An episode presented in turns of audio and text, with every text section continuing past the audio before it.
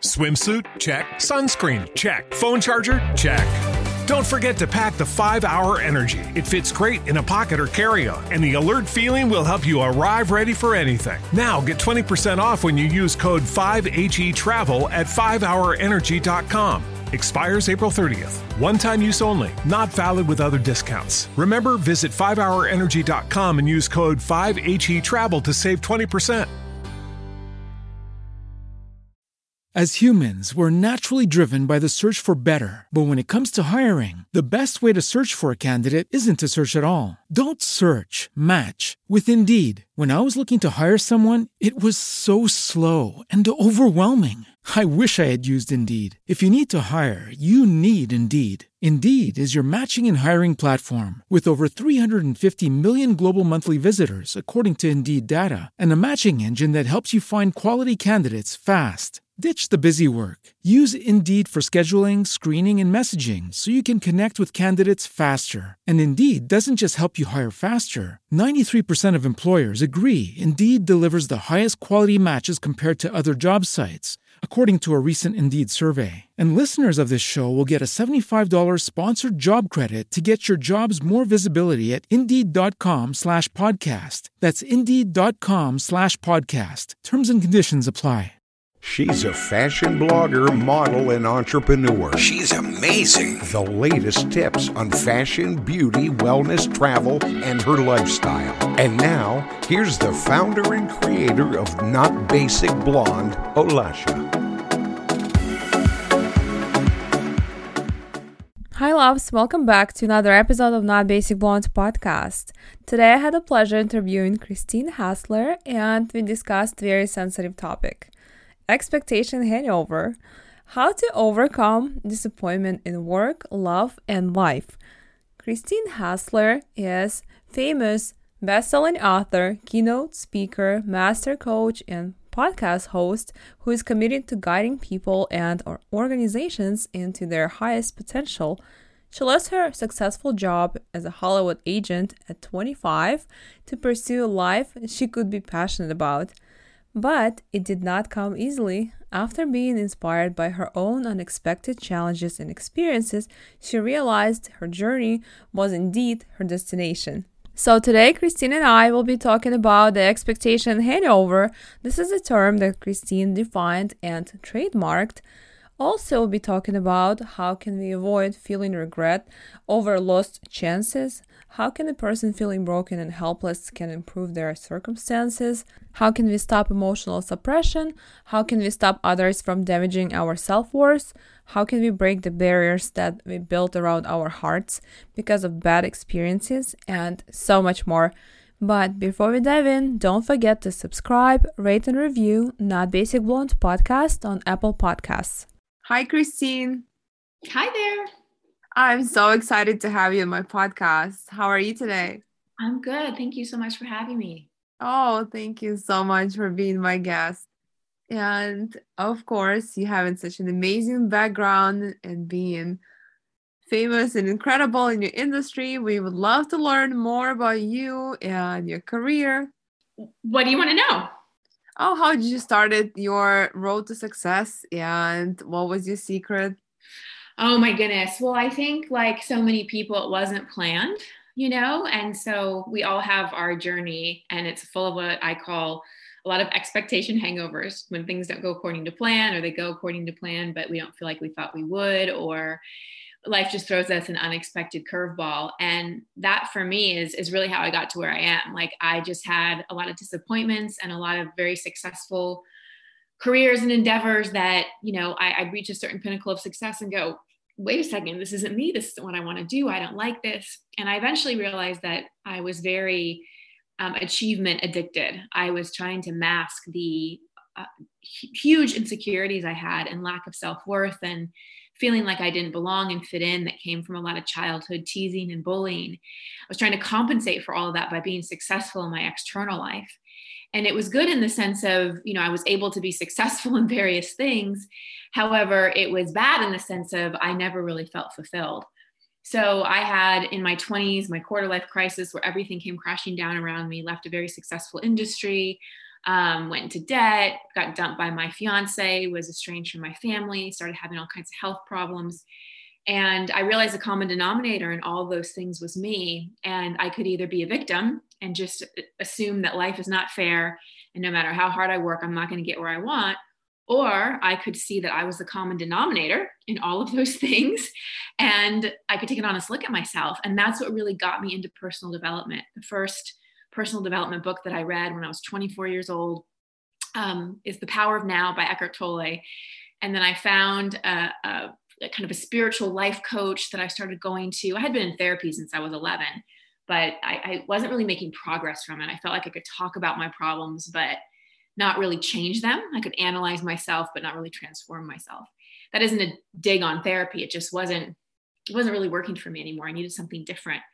And so when I started seeing a life coach, I learned more about emotional release work and I learned more about belief systems and I learned more about spirituality. And I really got to the core of a lot of what was driving me and a lot of my own pain and suffering and a lot of what was stored in my unconscious, a lot of memories and, and wounds and things that I just buried and, and covered up by distracting myself with work or um, being busy, which I think a lot of us do. Busyness seems to be a, a badge of honor these days. And so it was in all that that I realized, oh my gosh, there's so much pressure in our 20s to figure everything out from you know who we want to be with to who we want to be to what we want to be doing and I, I decided to write a book about it my first book is 20 something 20 everything that came out in 2005 which is crazy it seems like yesterday um, and that catapulted me into all of a sudden, you know, becoming a life coach. I then started speaking at both colleges and corporations on generational diversity. Then I went back and, you know, I, I was trained as a life coach, and then I went back and got a master's degree in, in spiritual psychology and another one in consciousness, health, and healing, and started to blend in other modalities to what I was doing. And then that transitioned into leading retreats and speaking internationally and, and starting a coaching institute and being on faculty at my school. And it all just, it all just flowed from, from that initial moment of deciding I was going to look at how I, how I was at cause versus at effect of the things that were happening in my life. Such a wonderful story. All those dots connected for you in the perfect way. Yes. Love it. And would you please tell us more about expectation hangover? Sure. So, an expectation hangover is well, it's a, it's a term that I made up, and it's when one of three things happen. Either life doesn't turn out like you planned, you I don't know, I'll just make something up. You promise yourself you're going to be married by 30 or making $150,000 by 35 or whatever these kind of goals and timelines we put on ourselves and or, or you go for a job interview that you really really want and you don't get it. These are an example of an expectation hangover of having a plan and it not going according to plan and being incredibly disappointed. Another kind of expectation hangover is when we achieve a result we finally get that job or get in that relationship or a health condition is cured. But we don't feel like we thought we would. We don't feel all of a sudden confident or all of a sudden worthy or all of a sudden abundant or we're just like wait a second i've achieved this external thing but inside i still feel disappointed. And then the third kind of expectation hangover is when life throws us an unexpected curveball. You get a diagnosis you get dumped you get fired i think 2020 and everything that's happened in the past almost two years has been a massive expectation hangover for most people and most people are dealing with disappointment and stress and anxiety and fear and uncertainty and all, all the fields. And why I decided to write a book about expectation hangovers is because, you know, as a coach now, I started coaching in 2004. So I'm coming up to 20 years of being a coach and working with people. I found that people don't come to me either individually or to a retreat or to a program because everything's going great. They come because they're they're in an expectation hangover they're disappointed in some way. Something has not gone according to plan, or life has thrown them a curveball. And expectation hangovers, when we leverage them, when we're willing to ask, What am I learning? versus why is this happening to me? Which is huge. That distinction, I'll repeat it again. We want to ask, What am I learning? And even what does this remind me of? Versus why is this happening to me? Too many of us get stuck in the why is this happening to me? What did I do wrong? The universe is hard on me. Life hates me. I'm not manifesting right. We get into the cycle of self blame. And when we're in that victim and self blame, we can't get to the learning. And when we can learn from our disappointments, we can learn from our expectation hangovers and learn what they remind us of, then we have the opportunity to heal. So, to speak more specifically, let's just say that you continue to get laid off or not get the jobs that you want. And you may just think, well, I'm I'm not good enough, right? Or, you know, life is just not fair for me. Well, if you actually kind of look at that disappointment of not getting the jobs you want or continuing to get fired and say, okay, what does this remind you of? If you go back into childhood, it'll probably remind you of either being rejected from your peer group or you know you didn't make the school play or just a feeling of rejection. Or maybe you had parents that never made you feel like you were enough. Like you you had to get a straight a plus plus plus in order to get any validation from them. They were hard on you you had massive expectations and you just unconscious subconsciously form this view of yourself that you're just not enough and you're just not good enough. And that's sort of the energy that you broadcast energetically out there and so you keep having these expectation hangovers of getting fired for example because the entelechy of the soul or the entelechy of the human spirit basically what every human is here to do is to evolve in our consciousness it's not to get a job or make a certain amount of money or get married by a certain age. Those are all beautiful, wonderful things if you want them. It's more to move out of fear and more into love, to really understand who we are, to understand that we are worthy, that we are whole, that we are complete, and that we are one with everyone else. And we can move into this more generosity of the human spirit and connected and really just being love which is how we start. It's how we're born. We're born as pure love, but then it kind of gets conditioned out of us and things happen to us that make us forget the truth of who we are. So going back to this example of, you know, what am I learning from being fired? What does this remind me of? Oh my gosh, it reminds me of all those times in school I felt rejected, or all those times as a child I felt not enough from my parent. It's the same feeling. I'm feeling worthless. I'm feeling rejected. I'm not enough. And then, like in my book, Expectation Hangover, you work with that on the emotional, mental, behavioral, and spiritual level.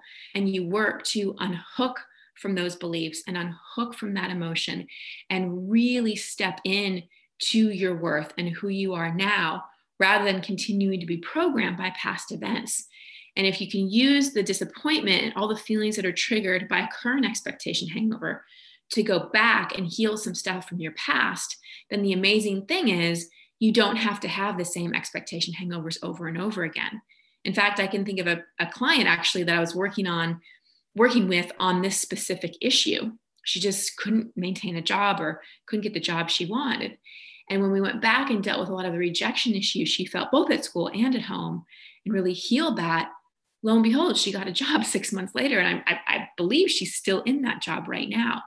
So that's the value of expectation hangovers. And the danger is that when we have a disappointment, when we have an expectation hangover, we want to just get over it. We want to just numb it. We want to feel better. We want to overdo something, whether it's working or eating or drinking or Instagramming or whatever it may be. And we try just to get through it rather than really go in it and leverage it and use it.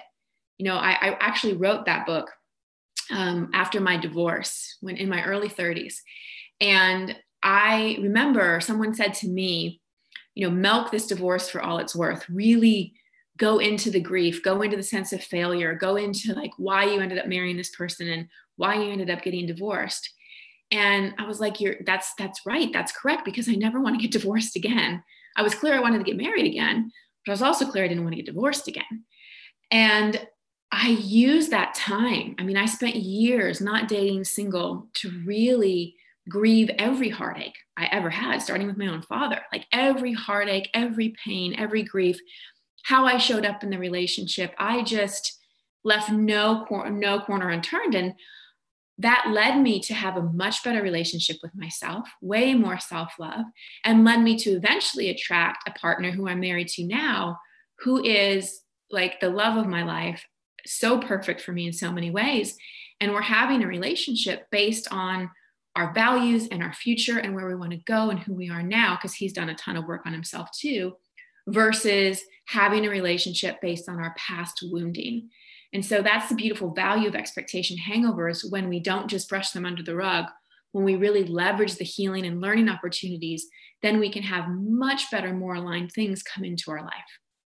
I love how you defined it. Such a beautiful and deep answer. And I've learned this over time myself that I used to get upset at everything that happened to me, but then I finally learned my life lessons and I started to ask myself. I mean, this became a question number one for me all the time. If anything happens to me, I'm the first I ask myself, what am I learning from this? And then I don't get upset over it. I just try to get the best out of the situation and to learn as much as I can. So I I mean, so it doesn't happen to me again if I make some mistakes or I just learn from the situation. Exactly. Exactly. And we when we want when we're thinking about learning, we don't just want to think, okay, what do I not do again? Or, you know, what um, how can I prevent this from happening? We really want to learn, you know, what were my beliefs, my past wounds, my issues that brought this situation into my life because there's something that it wants me to heal. There's something that it wants to bring my attention to and my awareness to. So I think a lot of times we look at learning as just, okay, well, how do I prevent this from happening in the future? And that's a good step. That's a beautiful step. And that's an important part. But we want to take it a level deeper and go, okay, what brought this into my life in the first place? Again, what is this reminding me of? How can I go way back to the first time I had feelings like this so that I can actually heal the core issue? You know, emotional healing and mental healing is very similar to physical. You've got to get to the root cause. I'm sure you and a lot of your listeners can think of either yourself or someone you know who has some ailment that they just can't seem to get rid of. And they treat symptoms or they think they know the reason and then eventually they get to the root cause of what is the physical illness. And that's when things shift. So, my work with people is helping people get to the root cause so that they can actually have lasting transformation instead of having to repeat the same lessons over and over and over again. Even if anything happens or people get sick, or there is also always on a deeper level, there is something that have i mean they have issue that they haven't worked and it became the physical issue exactly exactly so many i'm tempted to say all but i'm going to say so many physical issues ailments even diseases have an emotional root. They they do and there's there's books like the secret language of your body or louise hayes's work or um, the biology of beliefs um, that really talk about how there's, you know, you can look at any ailment you have from alopecia to migraines to cancer and look at what the emotional connection is. And we have to be careful when we do this because we don't want to blame ourselves. Like I, I use the word cancer for anyone listening that knows someone or may have this. I'm not saying it's your fault or that you manifested this, you brought this on yourself, because that's one not true and and two something i would never say because i don't think that that's helpful for people it makes people go into a cycle of blame and when we can look at some of the emotional blockages or causes or wounds that are likely to result in something like cancer it can be part of our healing not from this is my fault i attracted this but more from i want to get better i want to heal I'm going to look at the emotional aspect as well. I'm not just going to treat this on the physical level. I agree. How can a person feeling broken and helpless can improve their circumstances? Well, first and foremost, know that you're not broken and helpless. That's the number one thing. As long as you think you're broken, you you aren't you aren't fixable, right? If I think I'm fundamentally broken, I will waste so much money on therapy and personal development books because uh, they won't work because on some belief on some level I believe that I'm broken. It's just like, you know, look at you. You have this amazing podcast, you have this incredible huge following. If on some deep level you believe that you had nothing to offer the world, you wouldn't be where you are today. You and I wouldn't be talking. You wouldn't have such a large following because that would have sabotaged you, right?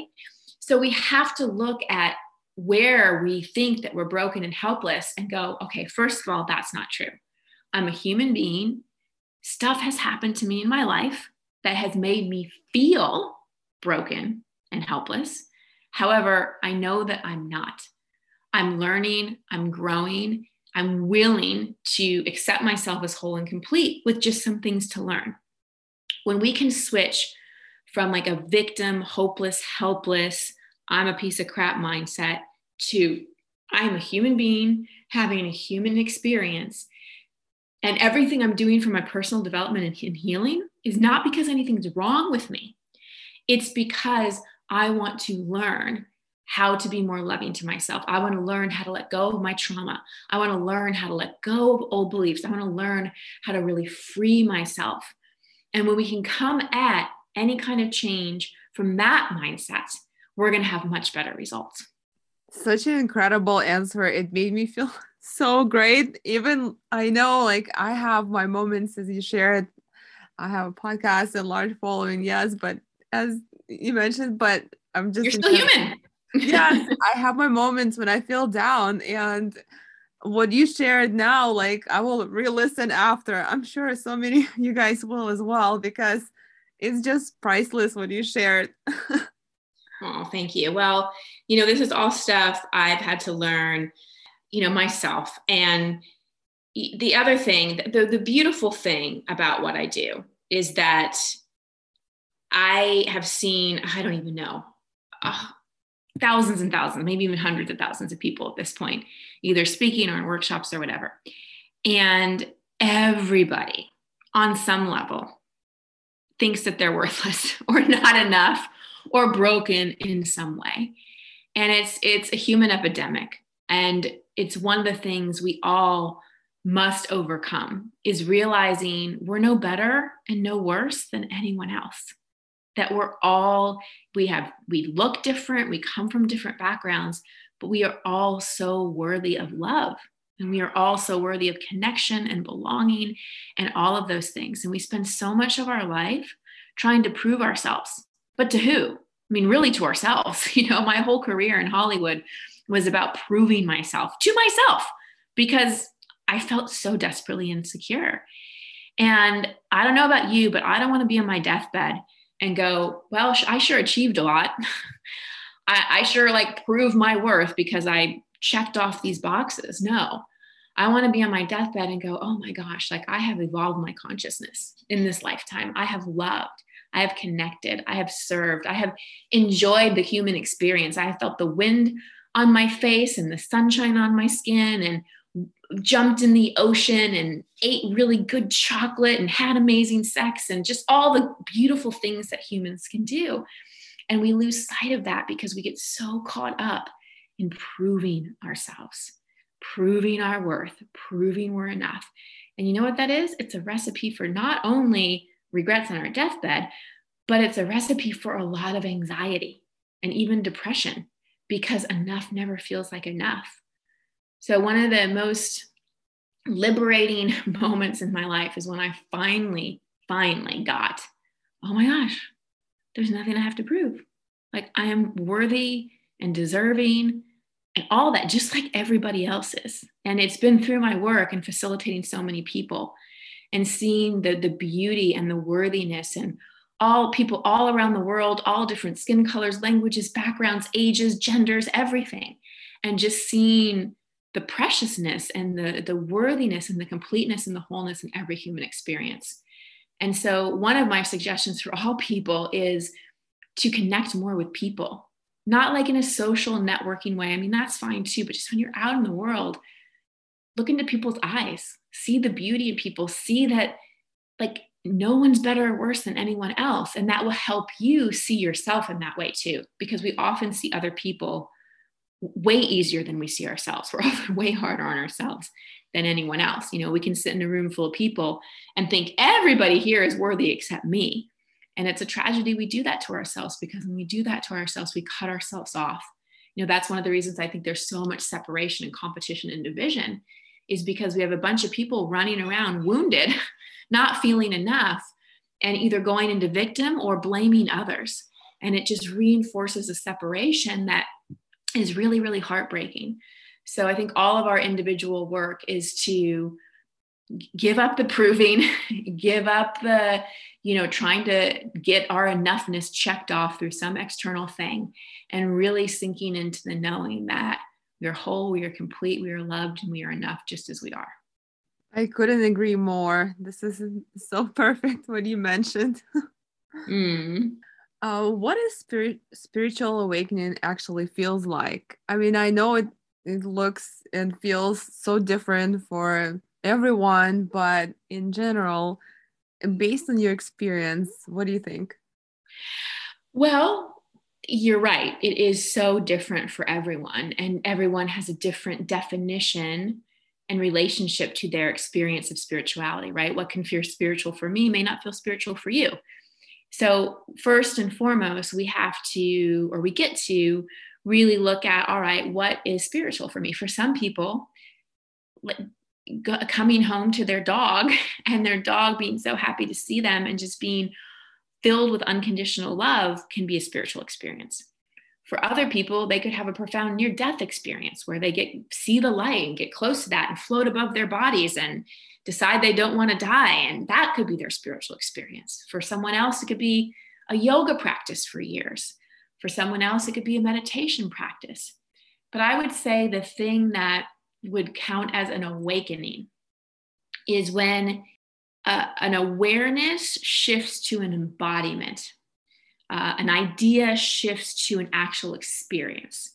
So, what does that mean? Well, for me, I, I, well, I was raised Catholic, never really connected to it. I always felt, and this isn't a, a dig on Catholicism, this was just my experience. My experience, maybe the place that I went to, it just felt there was a lot of right and wrong there was a lot of judgment. At least that was my experience. And I was already hard enough on myself.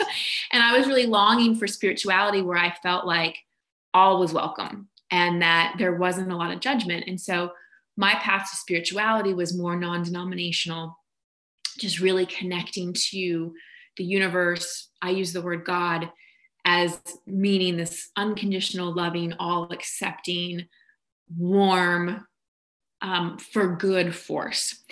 And so I studied spirituality in different forms for years and had an awareness of it, but I hadn't experienced it in my body. And I was actually in grad school. I think it was for my first master's in spiritual psychology. And we were at our practicum, which is like a week long event that we went away for for graduation. We had to go through all these different processes. And I was working through something and, and part of my spiritual psychology program is you had to be the client as well. Like you learned how to be a counselor but you also had to bring your own things forward and be the client because you know we believe that the best coaches and counselors are people that have done their own work. So i was processing something really hard for me. I was i was really angry and then i got really sad and i was just in this dark place of sadness but i was letting myself go into the sadness with no judgment. No part of me was saying you shouldn't be feeling this way or when is this going to be over? I just let myself be sad and go to that kind of deep dark place. And what happened was after going to that deep dark place i just felt all of this love come in. Not from anybody in the room. Spiritually just all of this love come in when i kind of got to my rock bottom and it just surrounded me. And it was so powerful i actually started to shake a little bit because it was just like, whoa, oh my gosh, this is so much love. And that was my spiritual awakening. That was when I was like, wow, this is what unconditional love feels like. This is the divine. This is this is the awakening. This is all there is. Like this is love. This is who we really are. And so that's what I mean by an embodiment and experience. It shifted from a concept and an awareness to an actually an actual experience of feeling unconditional love and so the, the, the short answer, because I've been very long so far, to your question is to me, a spiritual awakening is when we actually experience in our body the feeling of unconditional, almost overpowering love that just cracks our heart way open. And we realize we are one with everything and everyone.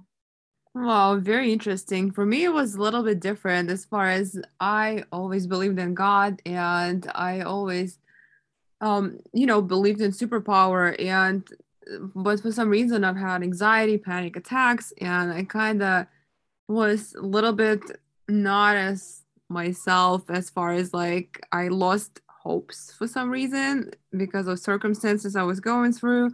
And after, well, for me going through all this experience, I kind of started believing more and started more, I mean, started believing more in um, universe and spiritual power again.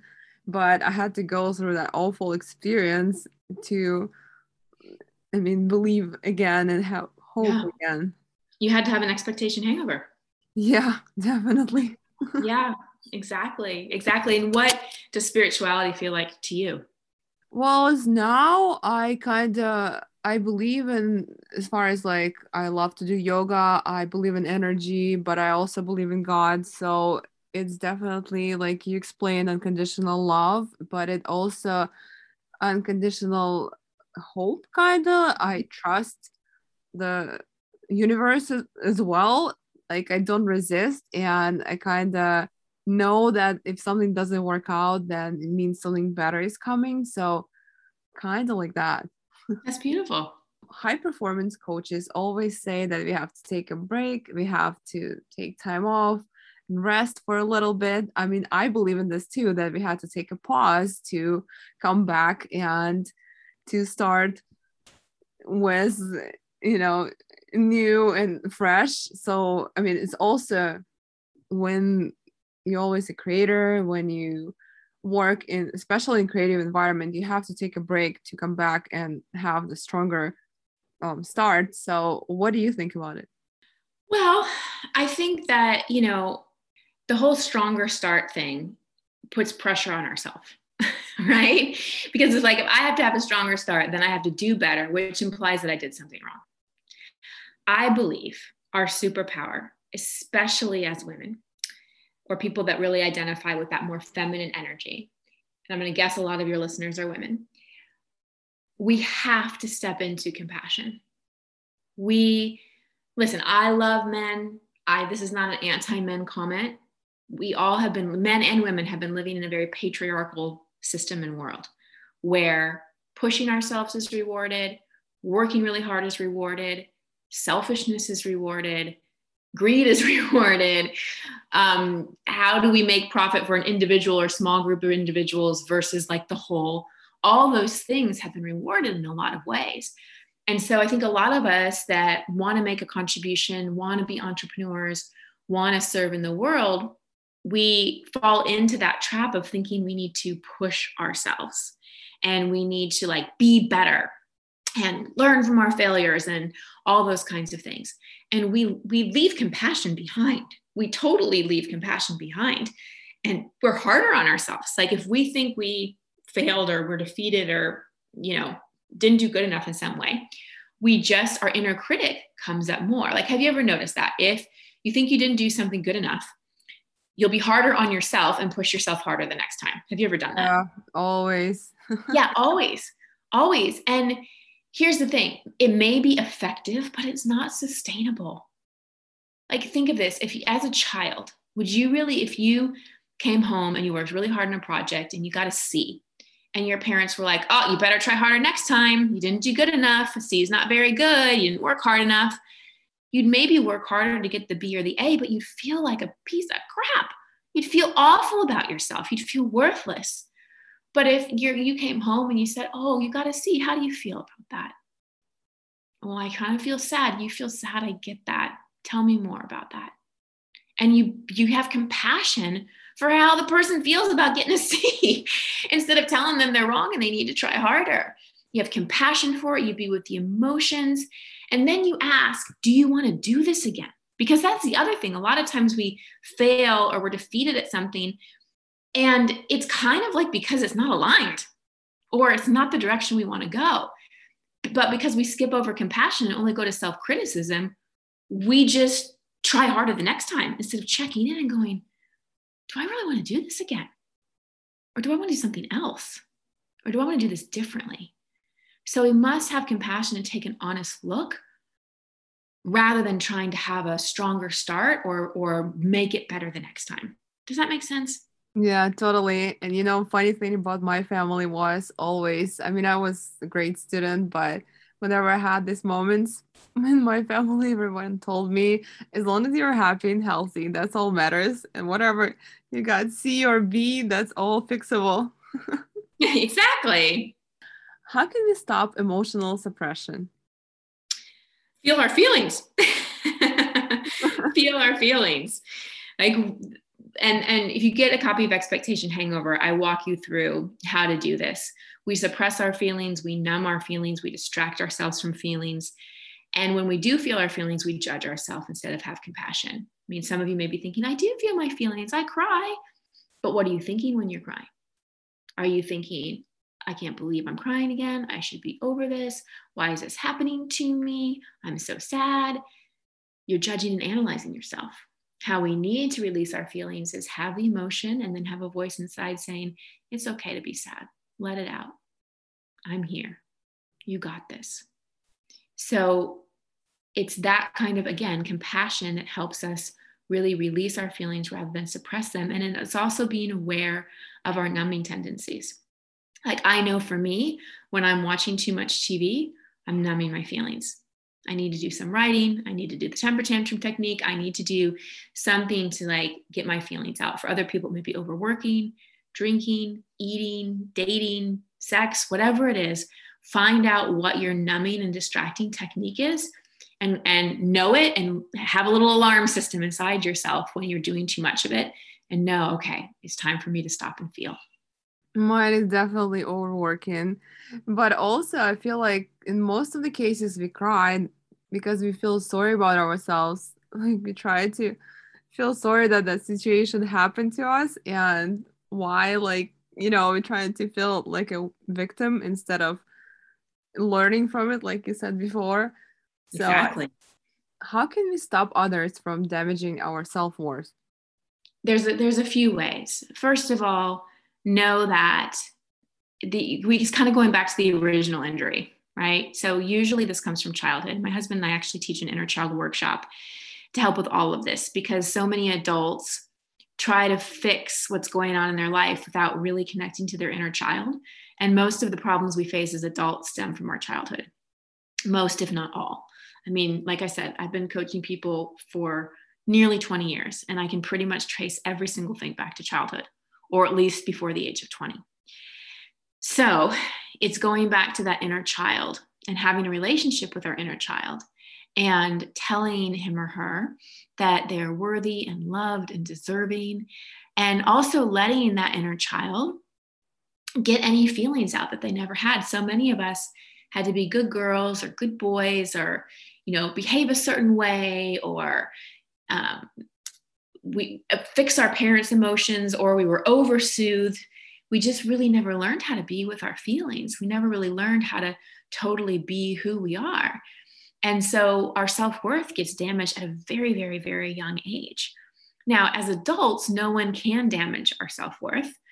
We only allow them to. But as children, people kind of have that power because as children, we think everything is our fault. We think everything revolves around us. That's just the psychological development that we're at. And so that's where it gets damaged. So as as adults, it's important to know no one's damaging our self-worth. They're just reminding us of something that happened a long time ago. And so it's going back and doing that inner child work. And then as an adult, really, really being loving with ourselves, coming back to that place of knowing we are worthy, we are whole, we are complete. And also knowing that, you know, most of the time people are projecting their own stuff all over us. You know, when someone honks at me or is aggressive in traffic, I know that they've probably had a crappy day. Or maybe there's someone whose voice is not heard anywhere. And so they get their aggression out in traffic, or they're really stressed out about something. If I allow that to affect my worth as a driver, or I allow that to make me upset, that's on me, not them. So we can, when we can see that someone's just kind of projecting their own stuff on us and not take it personally, that's another big way we can stop others from damaging our self worth. Yeah, I absolutely agree that when someone is trying to feel that someone else is damaging their self-worth, it's definitely the other person who is trying to take on us all their mistakes or all their you know things that happen to them. Exactly. Exactly. How can we break the barriers that we have built around our hearts because of bad experiences? For example, I know so many people go through a few divorces and unhealthy, unhappy marriages, and they still don't give up, still get married, and still become happy. And some people just have a bad relationship and never get married again. The question is, how can we break the barriers around our hearts? So, mm, mm. well, a lot of it goes back to what I've already kind of said before. Like I'm always like my point of view is always come back comes back to the inner work. So we built barriers around our heart because we've been hurt. We've been hurt. And we think that we protect ourselves from hurt by just building walls, building barriers, sabotaging, keeping people at a distance. Everybody listening has their own technique for how they keep people out. But the real way we break down the barriers is we go into the hurt.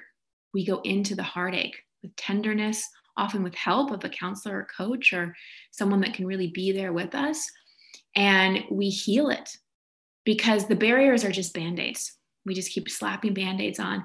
And then our heart becomes more and more and more broken because the heart wants to love. The heart wants to connect. And maybe you don't want to connect in an intimate romantic relationship, but maybe you want to have closer friends. Maybe you want to feel more connected to people. You know, we have barriers around our heart. It's also hard to let spirituality in because we don't trust anything. You know, we don't we trust that we don't trust that love won't hurt us.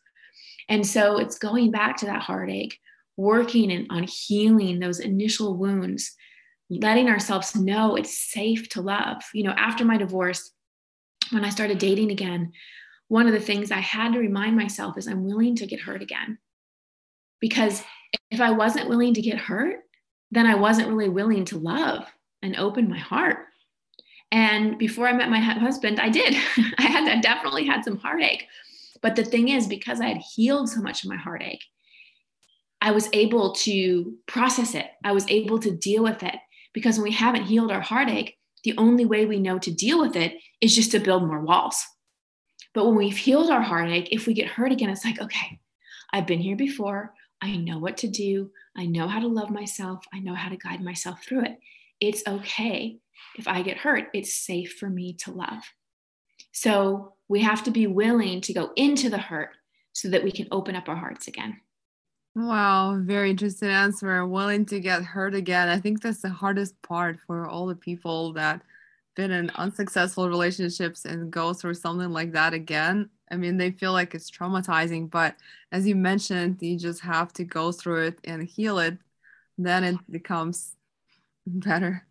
Exactly. Exactly. Because if we don't heal, you're right, things are re traumatizing us.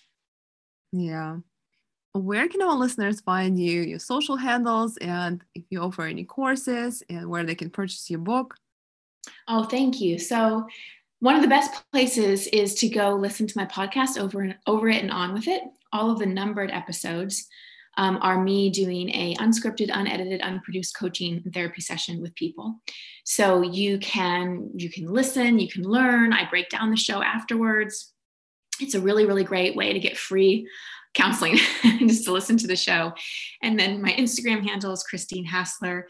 Um, I have an inner child course coming up. I have my Be the Queen course coming up, which is for single women who want to draw in their their man. They're well aligned not based on their past open hearted relationship with someone who's really aligned. And I, I teach that with my husband. Um, and then if you go to christinehassler.com, that's where you can find everything and also get a free coaching assessment from me.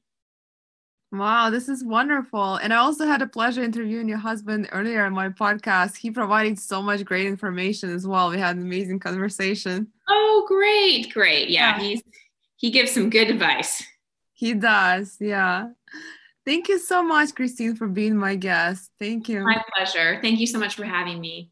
That was all for today, guys. I hope you really enjoyed this episode as much as I did. Not Basic Blonde podcast is available on all the major platforms with new episodes every Tuesday and Thursday. To support the show, tag NBB Podcast on your Instagram stories and check out more behind the scenes on Instagram as well at not basic blonde underscore or NBB Podcast.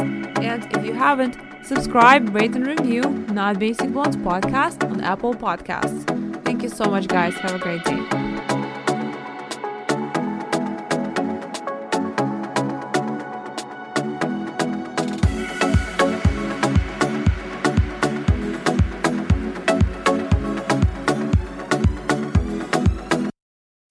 As humans, we're naturally driven by the search for better. But when it comes to hiring, the best way to search for a candidate isn't to search at all. Don't search, match with Indeed. When I was looking to hire someone, it was so slow and overwhelming. I wish I had used Indeed. If you need to hire, you need Indeed. Indeed is your matching and hiring platform with over 350 million global monthly visitors, according to Indeed data, and a matching engine that helps you find quality candidates fast. Ditch the busy work. Use Indeed for scheduling, screening, and messaging so you can connect with candidates faster. And Indeed doesn't just help you hire faster. 93% of employers agree Indeed delivers the highest quality matches compared to other job sites, according to a recent Indeed survey. And listeners of this show will get a $75 sponsored job credit to get your jobs more visibility at Indeed.com slash podcast. That's Indeed.com slash podcast. Terms and conditions apply. Everybody in your crew identifies as either Big Mac Burger, McNuggets, or McCrispy Sandwich. But you're the filet fish Sandwich all day. That crispy fish, that savory tartar sauce, that melty cheese, that pillowy bun. Yeah, you get it. Every time. And if you love the Filet-O-Fish, right now you can catch two of the classics you love for just $6. Limited time only. Price and participation may vary. Cannot be combined with any other offer. Single item at regular price. Ba da ba ba ba.